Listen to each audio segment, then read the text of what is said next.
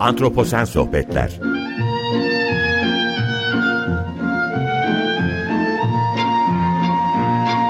Hazırlayan ve sunan Utku Perktaş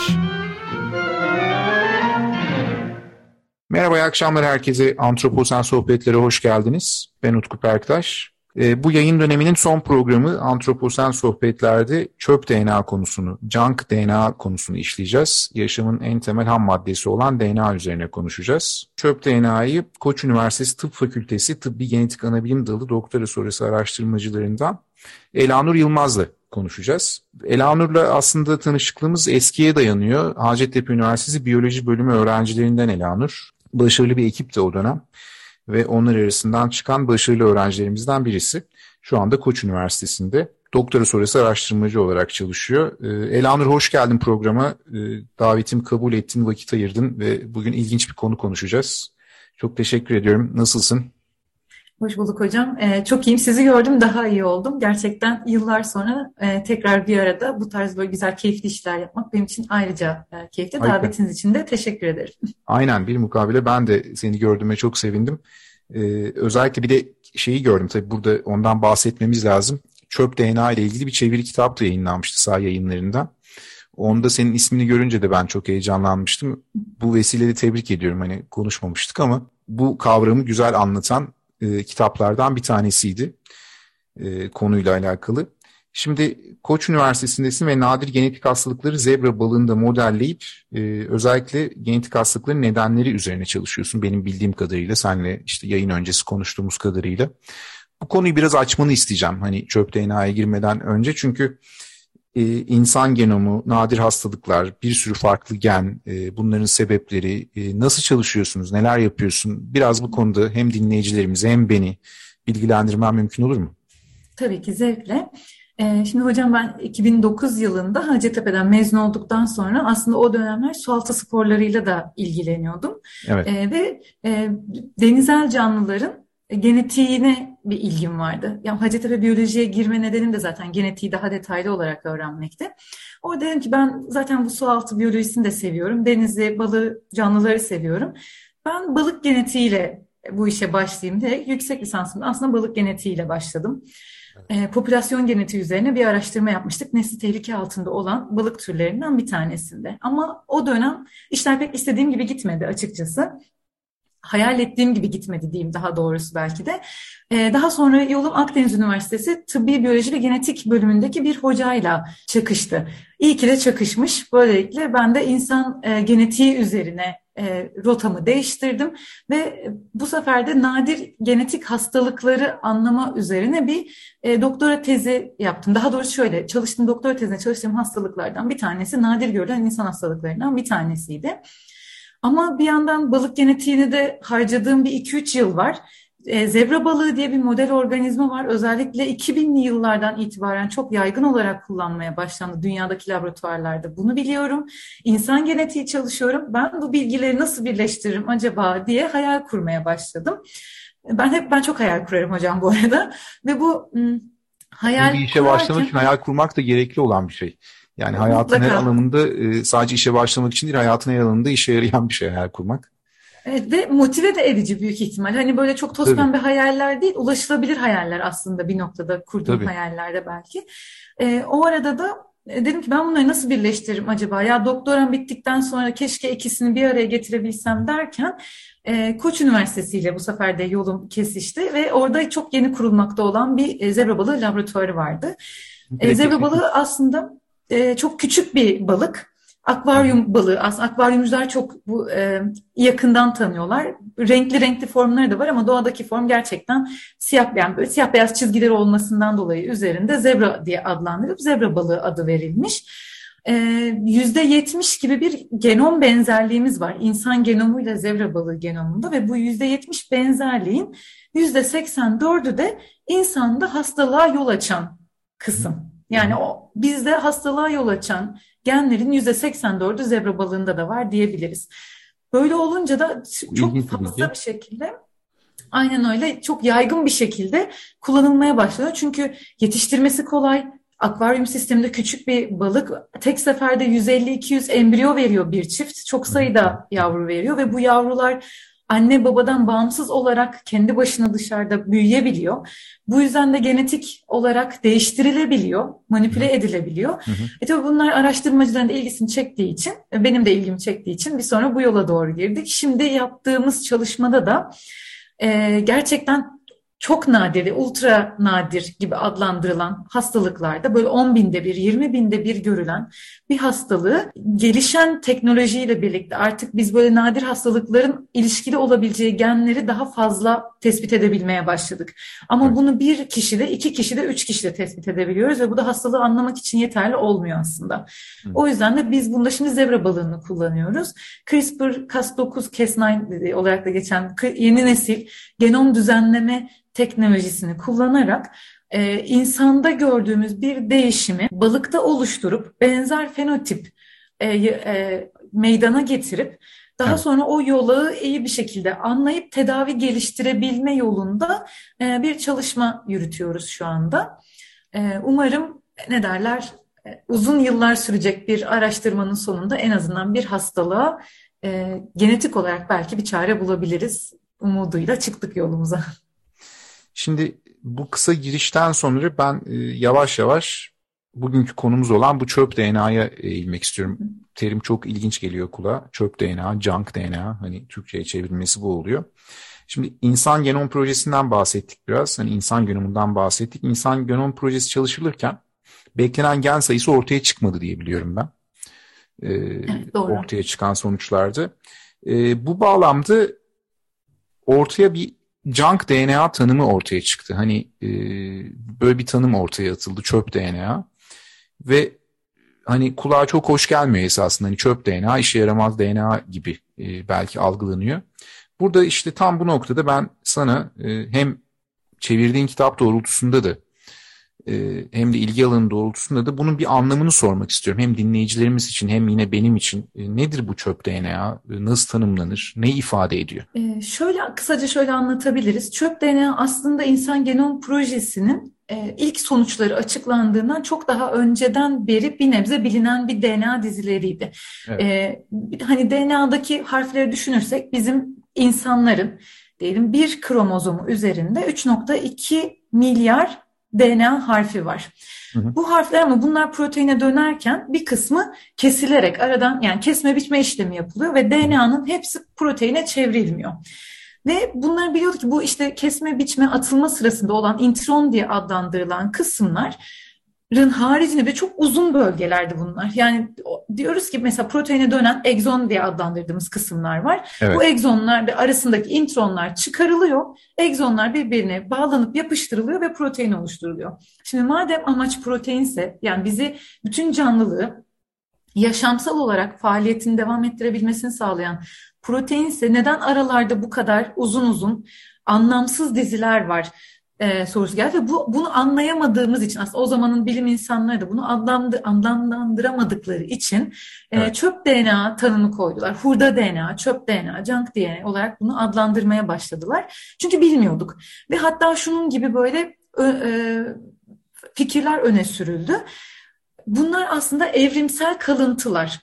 Ee, evrim açısından baktığımızda biz çok daha ise ilk canlının tek hücreli organizmadan beri gelişen ve insan dediğimiz canlı 100 bindir, 100 bin yıldır yaklaşık olarak eğer dünyada varsa e, bunun daha önceki atalarından kalma ama şu anki coğrafyada işimize yaramayan diziler silsilesi olarak adlanır. Artık kullanılmadığı için biz buna çöp diyelim, hurda diyelim dedikleri bir e, DNA kısımları. Ve e, dediğiniz gibi insan genom projesi ilk açıklandı 2000 yılında açıklandı da ilk sonuçları bu çok ciddi para harcandı bu işe. 3 milyar dolar gibi bir para yatırımı yapıldı. Hem devlet destekli hem özel şirketler destekli. Aslında biraz da beklenenden 3-4 yıl kadar erken açıkladılar sonucu. Çünkü bir rekabet başladı. Özel şirket evet. biraz ortalığı hareketlendirmeye başladı. Daha öne geçmek istedi falan derken biraz beklenmedik bir şekilde hızlı bir sonuç yayınladılar. Ortaklaşa bir anlaştılar dediler ki hadi çıkalım yayınlayalım. E, ve bu yayınlandığında işte o dönemin başbakanları Bill Clinton falan biz artık Tanrı'nın e, doğayı, evreni yarattığındaki dili çözdük. Artık insanlığın bütün alfabesini biliyoruz. Biz bundan sonra tedavi edemeyeceğimiz hastalık kalmayacak gibi büyük büyük iddialı laflar edildi şirket sahipleri, devlet yöneticileri tarafından. Bu noktalarda en büyük sessizliğini koruyan kesim bilim insanlarıydı. Çünkü aslında neyle karşılaştıklarını çok net farkındalardı. Hatta biraz hayal kırıklığı da yaşıyorlardı. Çünkü ellerinde çok uzun bir dizi var. Genlere bakıyorlar, genler yok.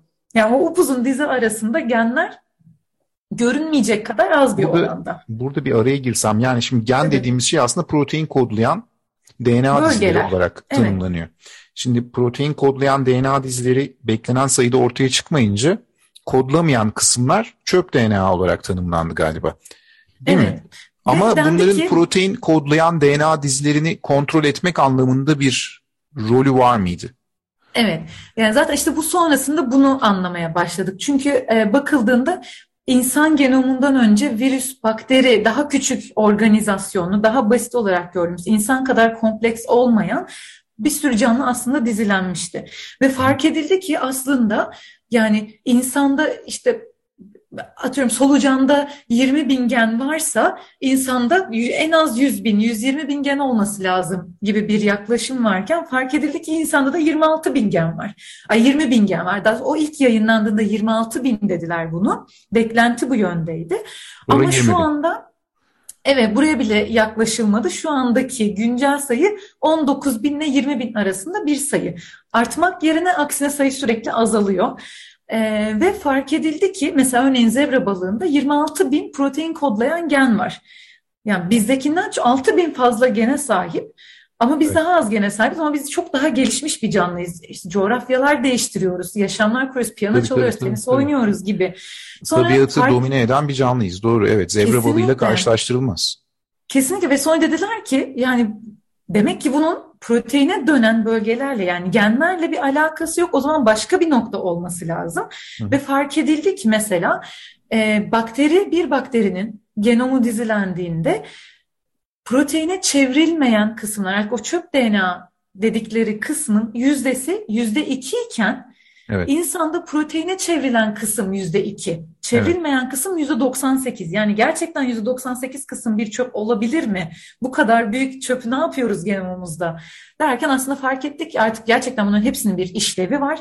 Ve işlevi olduğu için artık bunları çöp DNA demeyi de yavaş yavaş bir kenara bıraktık aslında. Kodlamayan DNA, non-coding diye geçen böyle proteine dönmeyen, RNA ya da protein kodlamayan DNA dizileri olarak adlandırmaya başladık. Ve aslında o %98'lik çöp kısmın %80'inin şu anda bir işlevi olduğu düşünülüyor. Ne gibi işlevleri olduğu düşünülüyor? Çok hazır başlamışken ona da tabii, devam tabii, Lütfen aynı şeyi soracaktım. Ben de şimdi işlev olduğu düşünülüyor deyince peki ne, ne yapıyor bunlar yani? Evet. Mesela e, şöyle düşünebiliriz. Şimdi bizim bir insan olarak beynimizde de karaciğerimizde de, böbreğimizde de, hatta elimizde, parmağımızdaki bir hücremizde de aynı DNA dizisi var. Evet, evet. Ama her her organın işleyiş görevi farklı. Bizim vücudumuzdaki, bizim vücudumuz bir sistem olarak kabul edersek aldığı görev paylaşımı farklı. Ee, karaciğerde X geni daha aktif çalışırken beyinde Y geni daha aktif çalışabiliyor. Çünkü beynin işlevi ve görevi farklı, karaciğer işlevi ve görevi farklı. Bunu düzenleyenlerden bir tanesi mesela o e, junk DNA, çöp DNA olarak adlandırdığımız kısım. Bunu bir noktada e, DNA dizisinin üretilecek protein miktarını ayarlamak için kullanılıyor. E, yani ne yapıyor? Ya daha fazla o proteini üretmeye başlıyor ya da daha az üretmeye başlıyor. Bunu sesini kısmak ya da sesini açmak gibi düşünebiliriz. Böyle duyulu lambalar gibi düşünebiliriz. Evet. Ortamda eğer daha fazla o proteine ihtiyacı varsa sesini biraz daha açıyor, daha yüksek sesle ondan üretiyor. Ya da o protein o kadar ihtiyacı yoksa o organın, o mikro çevrenin belki de diyebiliriz, o proteinin sesini kısıp ilgili diğer proteinleri aktive etmeye başlıyor. Bu en majör etkilerden bir tanesi. Yani aslında e, yerine göre proteinin üretim miktarını ve ne zaman üretileceğini aslında bir noktada kontrol ediyor. Aslında genel genom içindeki yönetici grubu diyebiliriz. Çöp DNA kısmı için. Peki şimdi tabii böyle olunca, e, böyle söyleyince çöp DNA'yı ben programda genellikle bu antroposen sohbetlerde işte iklim krizi ve biyoçeşitlik krizi üzerine konuşmalar, e, söyleşiler yaptım. Bugüne kadar ve biyoçeşitlik krizinin işte içinde olduğumuz antroposen çağda, insan çağında en önemli problemlerden bir tanesi olduğunu hep vurguladım programlarda. Çöp DNA'nın biyoçeşitlikle alakası konusunda da bir şeyler okumuştum tam işte program öncesi. Ee, özellikle canlıların çevre adaptasyonları, değişen çevre koşullarının adaptasyonlarında belli genlerin ifadesinin e, değişebileceği konusunda çöp DNA'nın e, bu kodlamayan bölgelerin genleri etkileyebileceği şeklinde bir takım e, bilgiler okudum. Hani bir, bir belli ölçüde hani göreli, göreceli olarak bakacak olursak da yeni bilgiler gibi aslında literatüre girmeye başlamış. Evet. Bu konuda bir şeyler söyleyebilir misin ya da e, yaptığın okumalarda ya da e, okuma deneyimlerinde ya da e, araştırmalarında hiç böyle bir şey rastladın mı? Benim bu okuduklarımı destekleyici bir bilgi var mı? E, kesinlikle var hocam ve bu bilgiler aslında çok yeni yeni çıkmaya başlıyor. Çünkü yani eğri oturup doğru konuşacak olursak e, DNA teknolojisinde bütün sistemler insan ve hastalıklar üzerine ilaç geliştirme, tedavi etme üzerine kurulu. Paranın çoğu da buraya harcanıyor aslında araştırma evet. bütçelerindeki. Ama mesela geçtiğimiz yıllarda Avrupa'dan çok büyük bütçe alan bir e, biyoçeşitlilik projesi var. E, bu epigenetik değişikliklerin aslında e, adaptasyon üzerinde, evrimsel adaptasyon üzerinde ne gibi e, değiş sonuçlara yol açabileceğine yönelik. Belki şu, şu şöyle başlayabiliriz. E, evrim e, çok uzun bir süreç. Evrimsel değişikliklere kazanmak ya da adaptas, adapte olmak e, yavaş gelişen bir süreç. Bu yüzden düşünürsek yani insan ömrünün yetebileceği süreçler değil ya da herhangi bir canlının yetebileceği süreçler değil. Ve fakat şu anda antroposen çağında insanın o kadar büyük bir e, etkisi var ki çevre üzerinde. Evrim geçirecek zaman kalmıyor aslında canlılara. Ya çok hızlı bir şekilde yok olmaya doğru gidiyorlar ya da buna hızlı bir şekilde adapte olacak mekanizmalar geliştirmek zorunda kalıyorlar. Her canlı Bunlardan... da hızlı adapte olamıyor. Yani bu hıza yani bu değişim hızına yetişemiyor. Kesinlikle. Bunu yapabilenlerde de bir tane mesela e, yanlış hatırlamıyorsam bir kuş türüydü hocam. Yapabilenlerden bir tanesinde fark ediyorlar ki çok ciddi bir metilasyon e, değişikliği meydana getiriyor. Yani bir e, ormanlık alanda yaşayan bir aynı türün bir grubuyla şehire mecburen şehirde kalan diyeyim bir kuş türünün metilasyon dizisine bakıyorlar. Metilasyon dediğimizde aslında genomda belirli bölgelere metil grubu ekleyerek bir genin susturulması ya da o metil grubunun uzaklaştırarak bir genin işlevsel hale getirilmesi diye çok kaba bir tanım yapabiliriz. Ve fark ediyorlar ki şehir hayatında şehrin içinde kalan diyeyim daha doğrusu istemsiz olarak şehrin içinde kalan şehrindeki e, çevresel kirliliğe e, toksik maddelere, gürültüye vesaire maruz kalan e, kuş e, türünde yani aynı türün o topluluğunda diyeyim e, metilasyon paterninin, örüntüsünün ormandaki bireyden çok daha farklı olduğunu ve şehirdeki aslında o kuş türünün daha agresif davranışlar gösterdiği ve bunda da etkilenen belli başlı mesela genler bulmuşlar ve bu genlerde insanlara baktıklarında aslında e, nörolojik hastalıklarla ilgili ilişkilendirilebilecek daha çok beyinle ilgili belli başlı e, hastalıklarla ilişkili genler olduğu bulunmuş bu genlerde. Yani aslında farkında olmadan çevreye verdiğimiz fiziksel zararlar hem biyoçeşitliliğin e, bozulmasını sağlıyor hem de buna kendi DNA'sında, çöp DNA'sında diyelim ya da e, ama bazı canlılar ne yazık ki bu kadar e, şanslı değiller çünkü bu kadar uzun e, çöp DNA dizlerine sahip değiller. Ama şanslı olup başarıp o bölgeleri organize edip daha hızlı bir şekilde değişen çevreye adapte olabilirse eğer e, varlığını sürdürebiliyor. Ama bazen işte bu e, maalesef biraz biyolojik e, ilkellik diyeceğim ama çok yanlış anlaşılır mı bilemiyorum ama biyolojik olarak daha alt bir grupta kalıp eğer o çöp DNA dizisi bu kadar gelişmiş değilse ya da kodlayan kısmı bu kadar iyi kontrol edemiyorsa maalesef o gruplar üzerinde biraz daha yoğun bir baskı oluşuyor yok olmaya karşı. O yüzden de kesinlikle net bir şekilde söyleyebiliriz ki bundan sonraki yıllarda da genetik teknolojiler ucuzladıkça da büyük ihtimal benzer yayınları daha fazla görmeye başlayacağız. Çevresel etkilerin e, canlıların sağ kalımıyla, adaptasyonuyla ve bunu yaparken de aslında çöp DNA olarak adlandırılan ama artık kodlamayan DNA dediğimiz kısımların e, genomu nasıl evet düzenlemesiyle ilişkili evet. olduğunu göreceğiz. Ya bu noktada şey aklıma geliyor. Şimdi Rusya ve Ukrayna arasında bir kriz var. Ee, Rusya'nın bir işgali söz konusu Ukrayna'ya ve bu işgali Çernobil üzerinden gerçekleştiriyorlar. Çernobil deyince de benim aklıma nükleer santralle alakalı patlama geliyor. Evet, maalesef. Ve yaklaşık e, bildiğim kadarıyla e, bu konuda yetkin reportta yazmıştım. E, Çernobil'deki askeri eylemler dünyayı tehdit eder mi başlığıyla 2, 2600 kilometre karelik bir tampon alan var Çernobil'de. Ve burada herhangi bir yerleşim, herhangi bir e, e, faaliyet hani iş anlamında, sanayi anlamında ya da insan yerleşimi anlamında bir faaliyet söz konusu değil. Çünkü patlama sonrasında hani e, ne kadar reaktörü kapatsalardı e, çevreye yayılan radyoaktif maddeler belli ölçüde toprakta da kalmış olabilir. Bu bölgede hala etkinliğini sürdürüyor olabilir diye böyle bir önlem almıştı Ukrayna. Ve burada e, tabiat, doğa tekrardan yeşermeye başlamıştı falan. Ama bu tampon bölge özellikle hani Rusya için işgal sırasında önemli bir park alanı gibi, önemli bir konuşlanma alanı gibi, e, dinlenme alanı gibi özellikle askeri e, teçhizat açısından ya da askerler açısından kullanılmaya başlanınca buradaki hareketlilik toprakta e, kalan ya da o bölgede bulunan radyoaktif maddelerin de atmosfere yayılmasına sebep olmuş. Ve bir anda atmosfere yayılan bu radyoaktif maddeler hani tespit ediliyor ki miktarları artmaya başlıyor ve çevre için ciddi tehdit oluşturmaya başlıyor. Çünkü hani e, canlılar solumaya başlıyor bölgeye gelen evet. hayvanlar, farklı canlılar ve tabii insana kadar giden bir süreç söz konusu.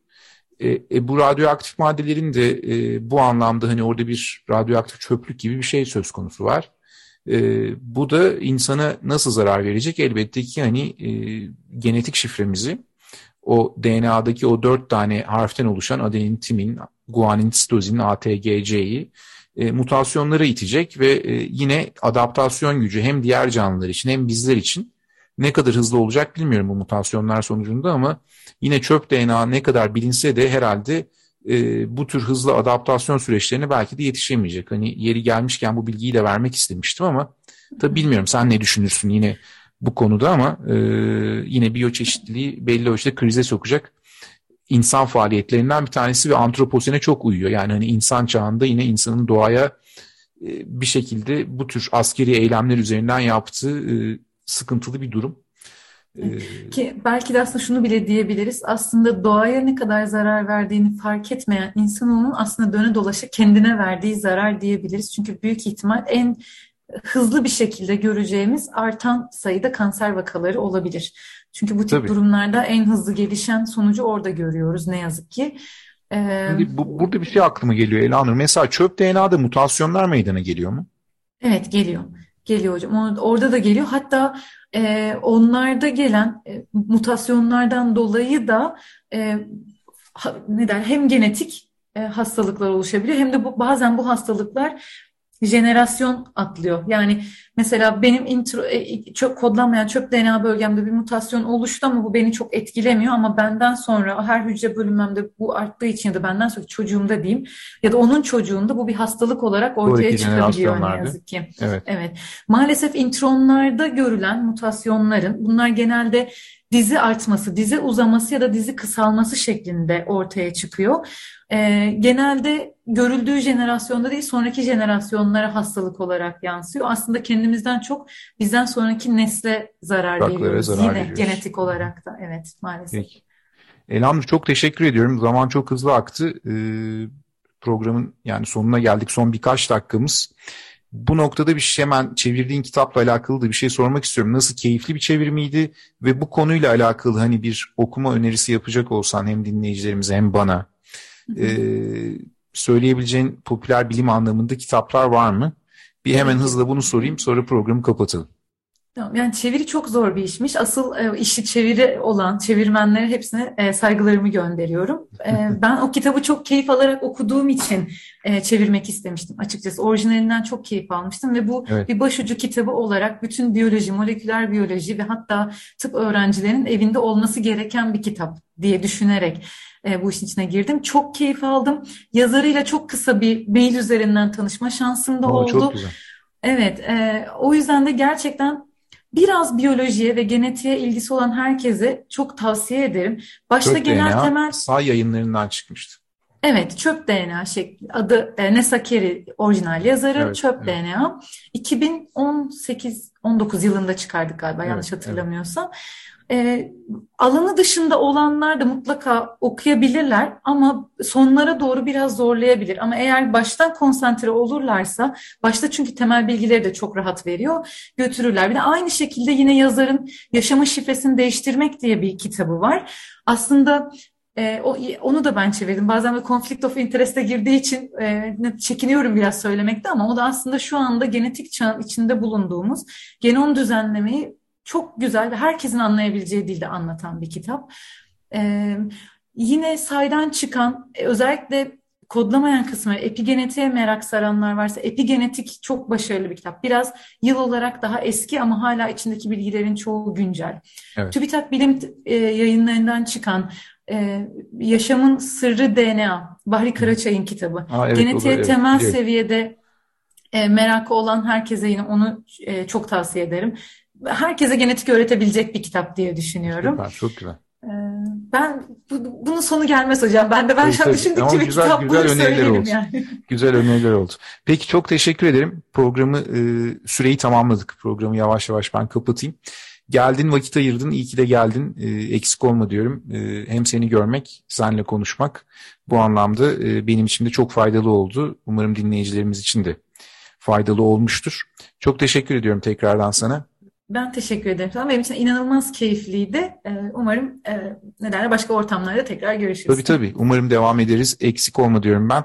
Ee, ve dinleyicilerimize de iyi akşamlar diliyorum. Sana da iyi akşamlar diliyorum Elanur ve programı yavaş yavaş kapatıyorum. Antroposen sohbetler yine önümüzdeki haftalarda biyoçeşitlik ve iklim sohbetleriyle devam edecek. Herkese iyi akşamlar. Hoşçakalın.